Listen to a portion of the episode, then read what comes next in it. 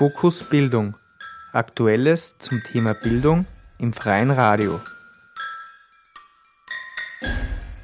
Christian Swerz und Christian Berger führten im Dezember 2015 ein Interview mit Universitätsprofessor Magister Dr. Andreas Schnieder, dem Vorsitzenden des Qualitätssicherungsrats, zur Entwicklung der Curricula in der Pädagoginnenbildung neu. Andreas Schnieder, Jahrgang 1953, hat katholische Theologie in Graz studiert und 1985 an der Karl-Franzens-Universität promoviert. 1989 bis 2001 war er Abteilungsleiter des Religionspädagogischen Instituts der Diözese Graz-Seckau, 2001 bis 2006 Landesgeschäftsführer der ÖVP Steiermark und von 2002 bis 2010 für die ÖVP Mitglied des Bundesrates. Seit 1989 betreibt er den Manu Media Schnieder Verlag und seit 2005/2006 ein Consulting und Coaching-Unternehmen mit der Bezeichnung Dr. Schnieders EU. Schnieder war von 2011 bis 2013 Vorsitzender des Entwicklungsrates für die Pädagoginnenbildung neu und wurde im Juli 2013 als Vorsitzender bestellt der Qualitätssicherungsrat wurde 2013 vom Parlament durch eine Änderung des Hochschulqualitätssicherungsgesetzes beschlossen und wird mit je drei Personen vom Bundesministerium für Bildung und Frauen und vom Bundesministerium für Wissenschaft, Forschung und Wirtschaft besetzt. Der Qualitätssicherungsrat hat die Entwicklung der Pädagoginnenbildung zu beobachten, die Ministerinnen und Bildungseinrichtungen zu beraten, die Studienangebote zu prüfen, Stellungnahmen im Rahmen der Curricula-Begutachtungsverfahren zu verfassen und dem Nationalrat jährlich einen Bericht vorzulegen. Vor diesem Hintergrund wurde mit Andreas Schnieder über seine Einschätzung der bereits vom Qualitätssicherungsrat bestellungnahmten Curricula gesprochen. Das Interview ist in leicht überarbeiteter Form in www in meinem Leben habe ich es immer so gehalten bis jetzt, auch schriftlich dass ich sage, ich schaue immer danach aus, nach neuen Aufgaben. Und sobald eine Aufgabe irgendwo in meinen Augen so ein Stück einer Phase des, des Pionierdaseins verlassen hat, äh, gehöre ich meistens auch dazu, dass ich mich zu neuen Ufern aufmache. Das heißt, ich bin sicher im Leben etwas nicht. Das ist irgendwas zu verwalten und irgendwas also auf Jahre immer in der gleichen Art und Weise weiterzuziehen. Das ist nicht meine, meine Grundtendenz in meinem Leben. Meine ist eher dort, wo es so eine spannende Aufgabe gibt, wo ein, vielleicht jemand, wo man es gar nicht gedacht hätte, äh, mir etwas zugetraut hat oder zutraut, das anzupacken. Und ähnlich äh, war es ja und ist es auch bei dieser wie es ursprünglich geheißen hat, Lehrerbildung neu und Lehrerinnenbildung neu, äh, da in dieses Projekt äh, einzusteigen. Und was sich da ja als sehr gut erwiesen hat in Richtung Gesetzwerdung, dass ich ein bisschen zwei Ps in mir vereinen konnte. Auf der einen Seite äh, die Pädagogik, auf der anderen Seite die Politik, weil ein Gesetz kannst du nicht nur mit, mit Sachlogiken lösen, da musst du auch gewisses politisches Gespür haben, würde ich sagen. Mit am Tisch möchte ich auch äh, Christian Swerz begrüßen, seines Zeichens Universitätsprofessor an der Bildungswissenschaft in Wien. Herzlich willkommen. Wir haben uns Hallo. vorgenommen, gemeinsam Dr. Schnieder auszuhorchen, was sich denn da so tut in Sachen Curriculumentwicklung.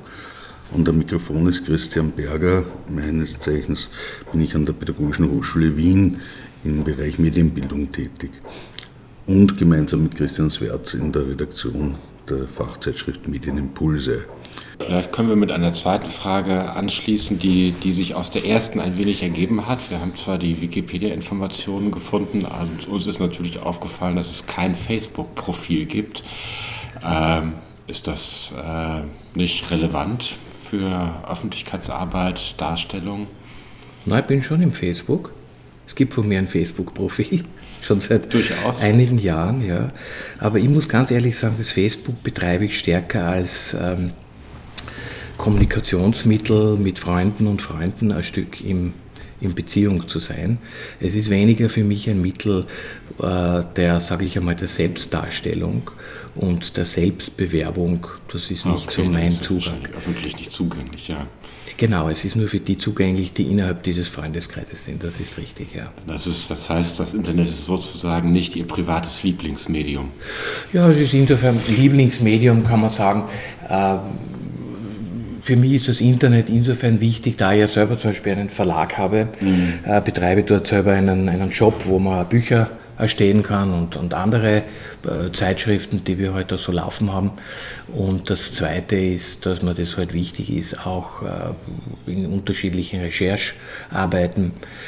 Wie gesagt, so auf der Ebene der Selbstvermarktung ist für mich das Internet nicht so ein ein bedeutsames Instrument. Ist es denn für die Lehrer interessant, dass es in, in, bei Lehrveranstaltungen äh, im äh, pädagogischen Umfeld ähm, ein sinnvolles Hilfsmittel sein kann? Ja, da schon. Und das, das glaube ich auch, das ist da sehr stark dafür, glaube ich, geeignet ist, auf der einen Seite ähm, zu recherchieren, das eine oder andere, das zweite mhm. auch in unterschiedliche Plattformen zu benutzen, ob es das Ganze muss ja keine bestimmten E-Learning-Möglichkeiten ähm, da jetzt auf den Tisch legen, mhm. um da keine Werbungen zu betreiben, aber prinzipiell glaube ich, da hat es schon eine gute Möglichkeit. Aber ich sehe es schon so, dass es ein Mittel ist, äh, wo der eine als auch die andere oder die eine und der andere sehr bewusst auch äh, miteinander sich in eine, sagen wir, Lernplattform begeben und miteinander an Themen ähm, arbeiten. Einfach irgendwas ins Internet hineinzustellen und zu schauen, wo werde ich gefunden und gesucht. Das ist weniger mein Zugang, das stimmt.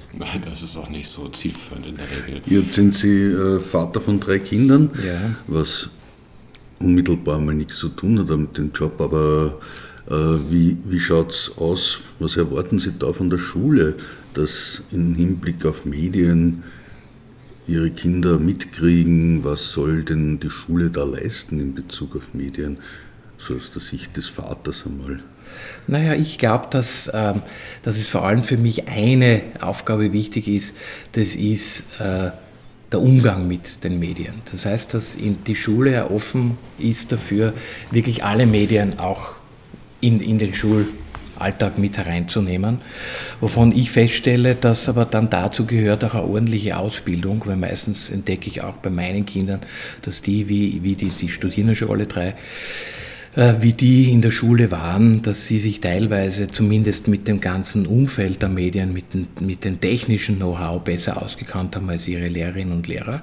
Ich verlange jetzt deswegen nicht, dass Lehrerinnen und Lehrer ausgebildet werden müssen, dass sie mit, allem, mit der Hardware umgehen können, aber sehr wohl verlange ich, dass man prinzipiell sowas wie Medienpädagogik äh, auch als Lehrer äh, mit äh, bekommt und denkt man, dass das auch nicht ganz unbedeutsam ist, äh, weil wir das ja auch als Thema da hier heute haben, dass man in der Lehrerinnen- und Lehrerausbildung hier im Curriculum das eine oder andere auch festschreibt. Und ich glaube, und das war unser wesentliches Anliegen zu schauen, gibt es wenigstens ein paar pädagogische Hochschulen, die sich dem medienpädagogischen Schwerpunkt äh, widmen. Denn im neuen Gesetz ist hier die Möglichkeit gegeben, auch hier Schwerpunkte zu setzen. Und darum muss ich schon ehrlichkeitshalber sagen, das wurde äh, in Österreich an den pädagogischen Hochschulen sehr unterschiedlich gesehen und auch unterschiedlich äh, festgeschrieben in den Curricula. Das ist eine wunderbare Überleitung fast schon zu, zu den Aufgaben des Qualitätssicherungsrates, oder? Naja, der Qualitätssicherungsrat wurde im Rahmen der Gesetzwerdung des neuen Pädagoginnenbildungsgesetzes, also damit es alle vielleicht das Griffige ist im Rahmen der neuen Lehrerinnenbildung, weil im Grunde Pädagoginnenbildung ganz ist es ja nicht das geworden, was ich mir und auch die Kolleginnen und Kollegen äh, in der Entwicklungsphase vorgestellt haben, mhm. nämlich die gesamte Elementarpädagogik ist hier teilweise ausgeklammert worden. Ja, sie ist schwerpunktmäßig da, aber ich muss schon sagen, das ist politisch nicht, äh, wurde das nicht geschafft und ich muss ehrlich sagen, ich sehe auch jetzt in diesem äh, Reformpapier der, der Regierung äh, wenig bis nichts davon. Äh, weil nur davon zu sprechen, dass man bei der BAKIP eine Zusatzausbildung gibt, ist für mich eine merkwürdige Formulierung. Da hätte man schon den Mut haben können, das, was wir ursprünglich auch wollten mit der Pädagoginnenbildung, dass man auch hier eine klare Tertiarisierung äh, der Ausbildung, zumindest der leitenden Mitarbeiterinnen und Mitarbeiter eines Kindergartens ähm, äh, durchsetzt. Aber das vielleicht dazu. Aber der Qualitätssicherungsrat ist im Gesetz festgeschrieben. Er ist im Grunde, hat eine vierfache Aufgabe. Die erste Aufgabe ist, dass er die äh, Institutionen, die in diesem Rahmen sich weiterentwickeln und die Ministerien und vor allem auch Ministerinnen und Minister in den beiden äh, Häusern, nämlich Bildung, wie es jetzt heißt, früher Unterricht und in der Wissenschaft, im anderen Ministerium, berät in diesen Fragen und auch hilft, dieses Gesetz auch zu implementieren. Denn wir haben schon bei der Gesetzwerdung gesehen, viele Gesetze in der Implementierung scheitern auch dort, weil es keine Begleitmaßnahmen gibt, sondern man setzt halt ein Gesetz und dann macht es halt irgendwie. Mhm. Ja. Und wenn es nicht äh, ordentlich macht, dann äh, schauen wir halt wie dumm. Ja. Und dann werden manchmal so etwas recht billige österreichische Kompromisse gesucht. Und das wollte man von Anfang an nicht und das wollten auch die damaligen Ministerin Schmidt und auch Minister Töchterle nicht. Deshalb wurde dieser äh, Rat eingesetzt.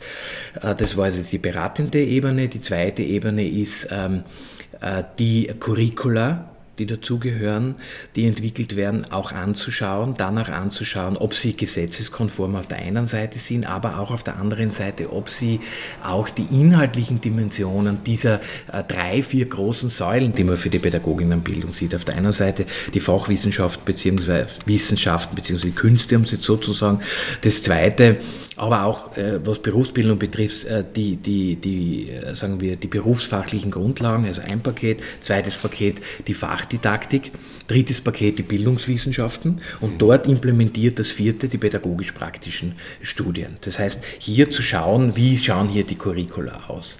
Die dritte äh, Aufgabe, und da haben wir uns ihr eigenes Verfahren entwickelt, äh, das eben so aussieht, dass wir nicht einfach irgendwo selbstherrlich irgendwelche Dinge Bestellung nahmen, sondern dass wir äh, im engen Kontakt mit äh, externen ausländischen Gutachterinnen und Gutachtern, mit den Stakeholdern im Land, mit den Institutionen, die vor Ort das entwickeln, eine Stellungnahme auch wirklich äh, gemeinsam produzieren und in äh, sehr ausführlichen Vorortgesprächen auch, auch besprechen. Und die dritte Aufgabe ist, die vor allem die pädagogischen Hochschulen betreffen, aber wir glauben im Zusammenspiel gerade der neuen Curricula auch in der Sekundarstufe Allgemeinbildung, dass es auch die Universitäten betrifft, auch hinzuschauen, wie die Wissenschaftlichkeit und die Professionsorientierung, was das Personal betrifft, aussieht. Ja? Und damit meinen wir nicht einfach irgendeine Wissenschaftlichkeit im, im elfenbeinernen Turm, sondern schon eine, die ganz eng mit der Professionsorientierung ähm, äh, zusammenhängt. Und als praktisch äh, letzte Aufgabe sozusagen geht es auch darum, wie kann man in Zukunft bestimmte Qualitätskriterien nicht nur einfach von außen äh, anschauen, sondern sie wirklich innen in den Institutionen implementieren. Deshalb, ich sage hier als Vorsitzender, ich glaube, dass der Qualitätssicherungsrat in unseren Augen, auch wenn es im Gesetz trotz unseres Vorschlages nicht so gemacht wurde, dass der eigentlich eine temporäre Geschichte ist. Also ich glaube, dass der zwar in der Phase der nächsten sieben, jetzt nur sieben Jahre, aber gesamt haben wir immer von zehn Jahren geredet, eine wichtige Bedeutung hat, aber dann sollte man nicht so wie andere Räte, ich brauche die da hier glaube ich nicht extra zu benennen, nicht dann in dieser Republik weiter einsetzen und Jahrzehnte und Jahrzehnte kosten ja im Prinzip auch ein Geld, sondern wirklich ist mir, sind mir lieber eingesetzte Gremien, die klare Aufgaben abarbeiten, aber wenn dann, gerade so wie in diesem Fall, tertiäre Einrichtungen ihre Aufgaben, die Aufgaben, die halt jetzt ein Stück von außen mit begleitet werden, selber übernehmen, dann denke ich, man hat sich so ein Gremium auch erübrigt. So sehe ich die Aufgabe und das sind die Aufgaben, die ich derzeit äh, für den Qualitätssicherungsrat mit fünf anderen Kolleginnen und Kollegen absolviere. Wie schaut es denn jetzt aus mit den Curriculas, die schon beschlossen sind? Es gibt jetzt zur erste Tranche, wo mhm. die Primärstufen Curriculas ja bereits fertig sind, eingerichtet mhm. sind.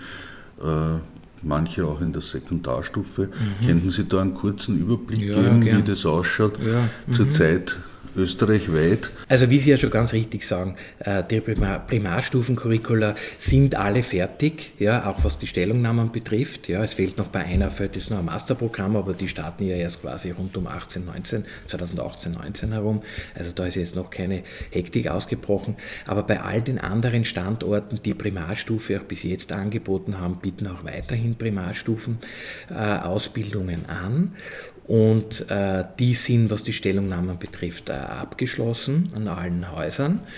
Äh, was die Sekundarstufe... Beschlossen auch schon überall?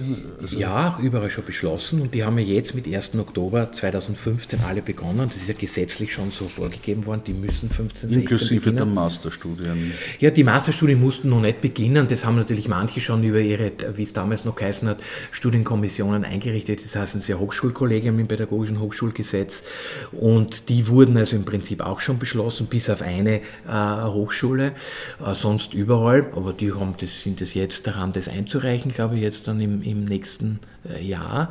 Und die Sekundarstufen Allgemeinbildung sind äh, insofern abgeschlossen, dass sie äh,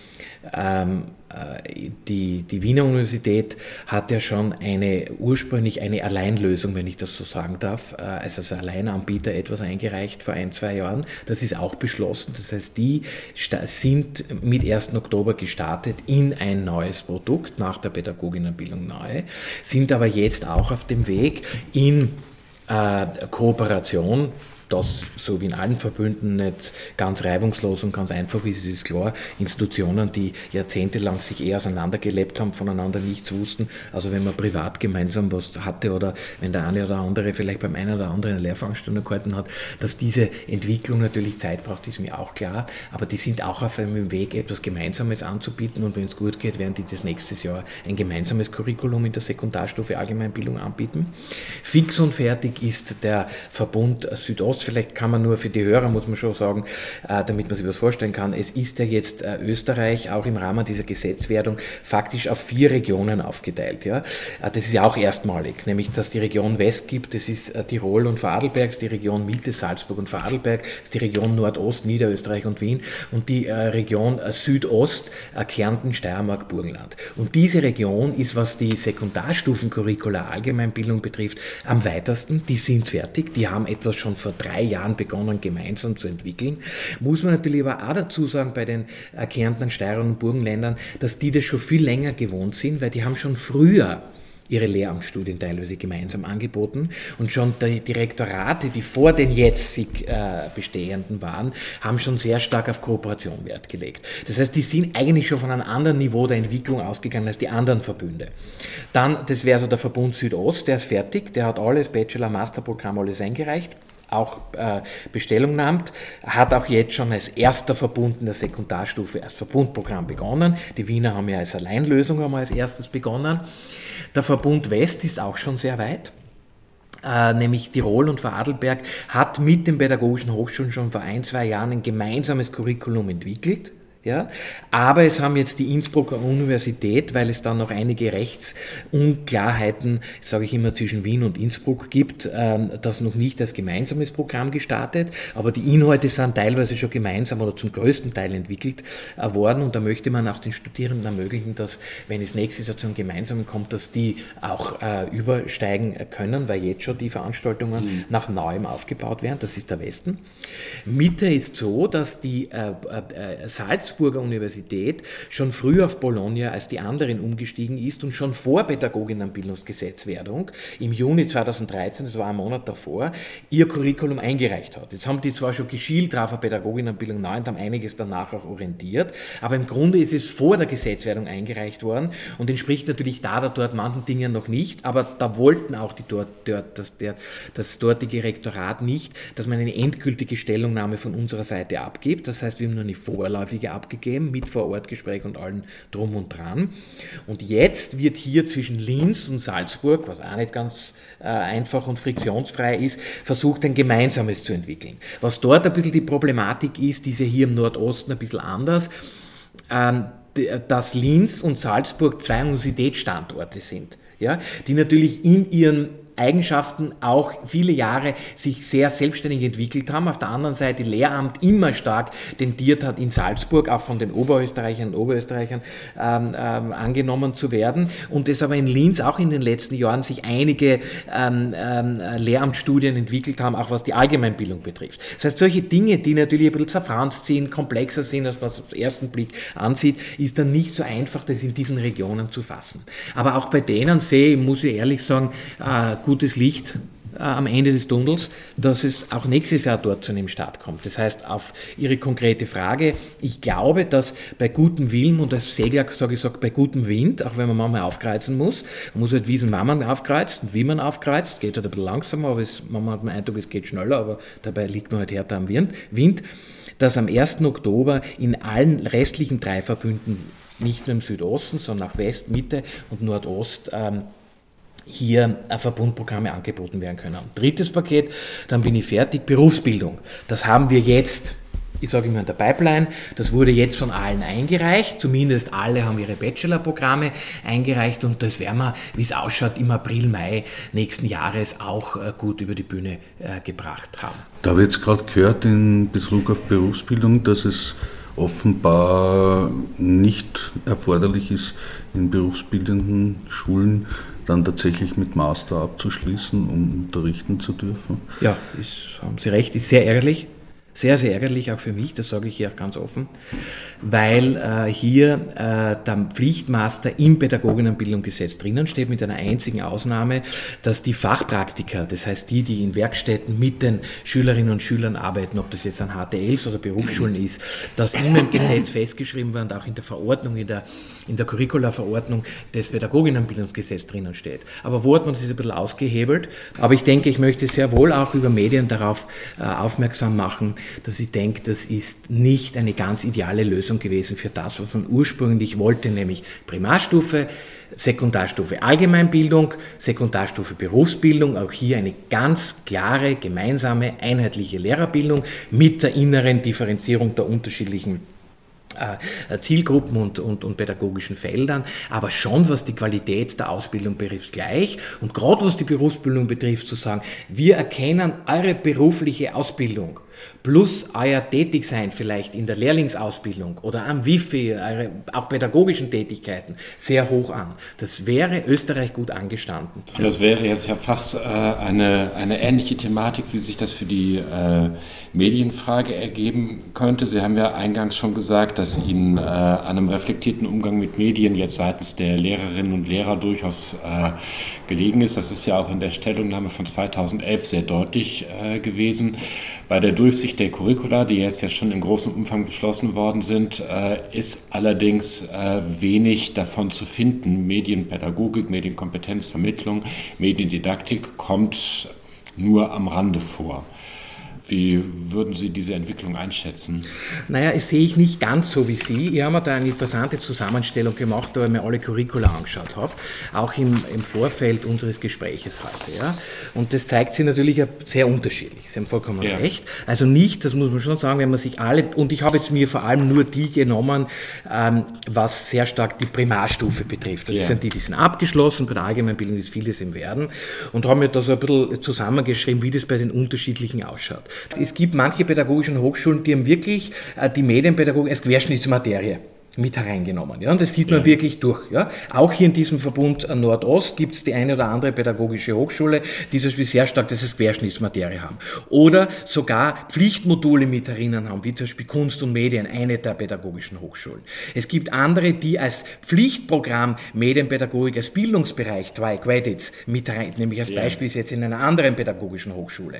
Es gibt andere, die haben sogar ganze Schwerpunkte entwickelt. Sie wissen ja, dass in dem neuen, in der neuen Architektur der Primar Primarstufe ist ja so vorgesehen ist, dass im neuen Bachelor-Paket, das er nicht mehr nur 180, äh, sondern 240 hat, 60 ja. Credits ausreichend für Medienpädagogik ist. Und da gibt es Hochschulen, die haben 30 zumindest, manche sogar in Richtung 60 ganze medienpädagogische Pakete entwickelt, aber das ist unterschiedlich. Ja? Muss natürlich hier sagen, auch im Nordosten, wo wir uns jetzt hier befinden, ja. ist es zwischen den pädagogischen Hochschulen recht unterschiedlich. Ja? Und eine der pädagogischen Hochschulen hier in dem Umfeld Fähigkeit hat, nicht so viel, würde ich einmal sagen. Die haben zum Beispiel von mir als eine Lehrveranstaltung, die heißt visuelle Kommunikation und neue Medien, ja, aber ist nicht so ausgeprägt. Das ja. ist noch ein Thema, das aus, dem, äh, aus der ersten Stellungnahme stammt, visuelle Kommunikation. Richtig, genau. Ja, dezidiert vorgesehen. Haben Sie vollkommen recht. Und das wurde heute als quasi Pflichtprogramm mit hereingenommen. Aber es gibt natürlich noch andere BH, wenn ich es vergleiche, denn auch die privaten sind ja mitzusehen, die nur ein bisschen weniger haben. Aber es gibt manche, die haben wirklich unglaublich viel drauf.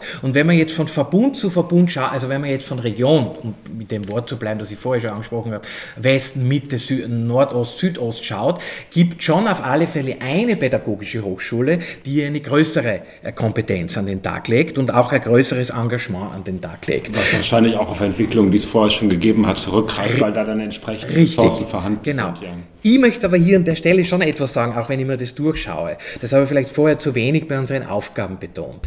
Wir sehen ja ein Curriculum als Medium des Diskurses. Das heißt, von was wir uns als QSR auch gegenüber allen BHs und auch Universitäten von der Idee her, von der Definition eines Curriculums verabschieden wollen, ist, da habe ich jetzt ein Curriculum und da mache ich 10, 20 Jahre das Gleiche.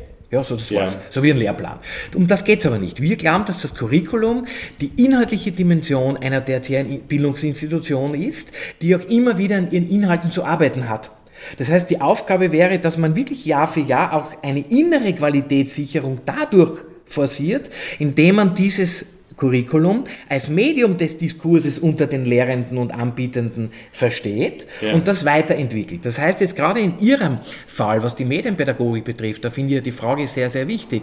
Auch jetzt die Frage, die Sie früher gestellt haben in Bezug auf meine äh, drei Kinder, ja, oder wie ich das als Vater sehe, ja, muss ich aber als Pädagoge sagen, wenn das nicht eine, eine ein Anliegen ist, auch in der Ausbildung der Lehrerinnen und Lehrer, weiß ich nicht, wie die mit den, und ich habe es ja früher angesprochen, privat, mit den Schülerinnen und Schülern, die zumindest was die Hardware betrifft, besser umgehen können als wir, was sie dann im Prinzip auf die Software, wie sie damit äh, konkret umgehen. Mhm. Ja? Weil Sie haben früher gehört, ich habe meine Position zu bestimmten Medien, weil Internet ist ja nur ein Medium. Ja? ja und, aber ich finde zumindest, das Finden dieser Position muss jedem ermöglicht werden. Das heißt, wenn Sie sagen, welche Aufgabe hat der Lehrer, zu sagen, welchen Umgang, mit Umgang meine ich, welche Position, es muss einer seine Position und seinen Umgang mit den Medien finden. Wenn einer Facebook so nützt, wie es vielleicht man soll es tun, wenn ich so nütze wie ich, ist es seine Sache. Er muss es im Prinzip argumentativ, sage ich einmal, untermauern können. Damit das Lehrerinnen und Lehrer können, muss ich sehr wohl diesen Bereich mit hereinnehmen. Ja, in der Hinsicht könnte man ja fast sagen, dass der Qualitätssicherungsrat laut, aus lauter Medienpädagoginnen und Medienpädagogen besteht, weil sie ja die Curricula als Medien der Verständigung bezeichnen in, den, in den, Stellungnahmen ja. und insofern dann ja mit Medien irgendwie relativ viel zu tun haben. Ja, Sie haben absolut recht. Wenn man es jetzt von dem so habe ich es jetzt noch gar nicht äh, bedacht, aber Sie haben vollkommen recht. Wenn man ein, ein, ein, Curriculum als Medium des Diskurses sieht, dann muss man sich auch von der, von der Begrifflichkeit fragen, was ist ein Medium, was ist ein Medium des Diskurses und da fängt ja im Prinzip Medien Medienpädagogik nicht nur an, sondern sicher ein Stück Herzstück des Gesamten, ja, von dem wir hier reden. Zum Abschluss das Fazit vielleicht. Äh, wie sehen Sie es insgesamt? Ist das bisher gelungen oder nicht gelungen? Ja, also ich glaube, dass äh, das schon, gerade was das Medienpädagogische ähm, ähm, Bilden, sage ich jetzt bewusst, betrifft, schon noch ein Mehr auch noch drinnen ist. Aber ich würde es nicht über alle pädagogischen Hochschulen drüber ziehen, weil ich sehe bei manchen, da ist schon vieles drinnen. Genauso wie ich sagen würde, auch äh, bei der inklusiven Pädagogik sehe ich auch da oder dort einen Nachholbedarf und vertiefenden Bedarf. Ja, ja, da sage ich zum Beispiel auch jetzt österreichweit, ich habe den Eindruck, dass manche schon noch in unserem Land inklusive Pädagogik nur als Seil, äh, Heil- und ähm, Sonderpädagogik noch sehen, weil wir halt immer nur den Blick auf die Sonderschulen haben. Ich glaube, dass das Pädagoginnenbildungsgesetz das neue genau sich davon von sogenannten Schultypen verabschieden will, sondern es Zielgruppen nach Altersgruppen mhm. sieht. Das ist ja das Neue. Und das Zweite, sehr stark auch fachspezialisiert oder Bildungsbereich spezialisiert das sieht.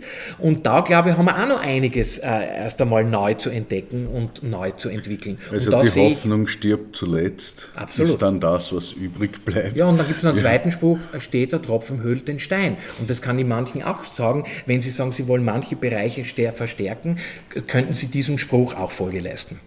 Herzlichen Gut. Dank fürs Gespräch. Ich darf mich auch bedanken. Das ich danke ganz herzlich für die Einladung. Wir haben viel gelernt. Und ich nehme mal an, dass wir uns vielleicht in ein, zwei Jahren wiedersehen, um die nächsten Schritte. Spätestens, wenn die Arbeit des Qualitätssicherungsrates abgeschlossen ist. Zumindest für einen ersten Schritt. Dann haben wir noch vier, fünf Jahre und dann denke ich, man sollte sich manche in der Regierung überlegen, dass man das Gremium, wenn es was gearbeitet hat, dann kann man es nämlich aufheben. Wenn es nämlich wirklich was gearbeitet hat, hat es die Aufgaben erfüllt. Aber wenn man es verlängert, müsste für mich eine Evaluation sein, dass ich mich frage, ob wir zehn Jahre was Gescheites gemacht haben. Danke. Herzlichen Dank. Sie hörten Auszüge eines Interviews mit Dr. Andreas Schnieder, Vorsitzender des Qualitätssicherungsrates, der zuständig ist für die Begleitung der Implementation der Lehrerinnenbildung neu in Österreich. Das Interview wurde Ende Dezember 2015 gehalten und die Fragen stellten Christian Swerz und Christian Berger. Das Interview ist in gesamter Länge auf www.auftrat.org nachhörbar. Sie können eine leicht überarbeitete Fassung in der Fachzeitschrift www.medienimpulse.at nachlesen.